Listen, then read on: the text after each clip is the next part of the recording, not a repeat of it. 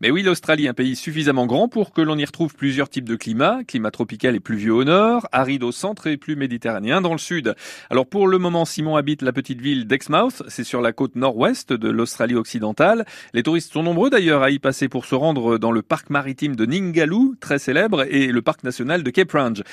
Simon, on n'a pas encore parlé des Australiens, vous les trouvez comment finalement? Alors je dirais que l'Australien, comparé aux Français, c'est un individu bien plus sociable.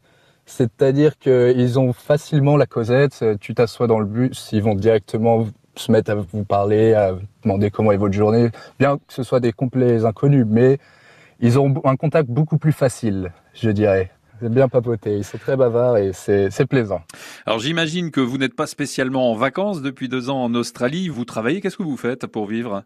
Alors, l'Australie c'est beaucoup plus simple pour travailler que la France, je dirais. Trouver un métier c'est juste une affaire de quelques coups de téléphone. Donc moi, mon format, c'est littéralement, je m'arrête quelque part pour 3-4 mois, je travaille, j'économise, et puis je revoyage pour 3-4 mois et je vis sur la route. J'ai construit ma voiture, enfin l'intérieur de ma voiture, de façon à ce que je puisse vivre dedans et être indépendant. Donc c'est très bien.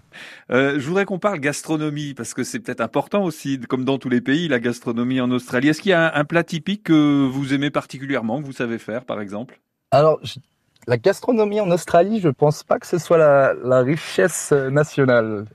C'est très anglais, je dirais, mais c'est aussi vachement influencé, comme j'avais dit au début de l'interview, c'est vachement influencé par toutes les cultures du monde qui ont immigré en Australie. Donc, il n'y aurait pas vraiment de spécialité à part, par exemple, la viande de kangourou, les choses comme ça qu'on trouve uniquement ici. Mais c'est pareil, c'est vraiment riche de diversité. On peut facilement avoir des repas asiatiques comme des repas européens. Alors, il y a quelque chose qui est culturel chez les Australiens, c'est le Vegemite sandwich. Est-ce que vous avez goûté? Oui, à mon regret. Alors, racontez-nous. Je ne recommanderais pas, mais après, c'est une expérience. Ça fait partie du voyage. Vous pouvez nous expliquer ce que c'est? Je ne saurais même pas dire. C'est une sorte de beurre un peu noir avec un goût vraiment particulier. Les Australiens en raffolent. Vous allez dans n'importe quelle boulangerie, il y a tout le temps des pâtisseries à base de Vegemite, etc. Mais je recommanderais pas. Et souvent auprès des Européens, ça a pas trop de succès. Bon, pour vous donner une petite idée de la Vegemite, ça ressemble à la Marmite anglaise.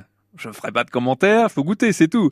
Autrement, on peut vous conseiller le Crumpet. Le Crumpet, c'est un délicieux petit pain sur lequel on peut mettre du beurre, de la confiture ou encore de la Vegemite, par exemple.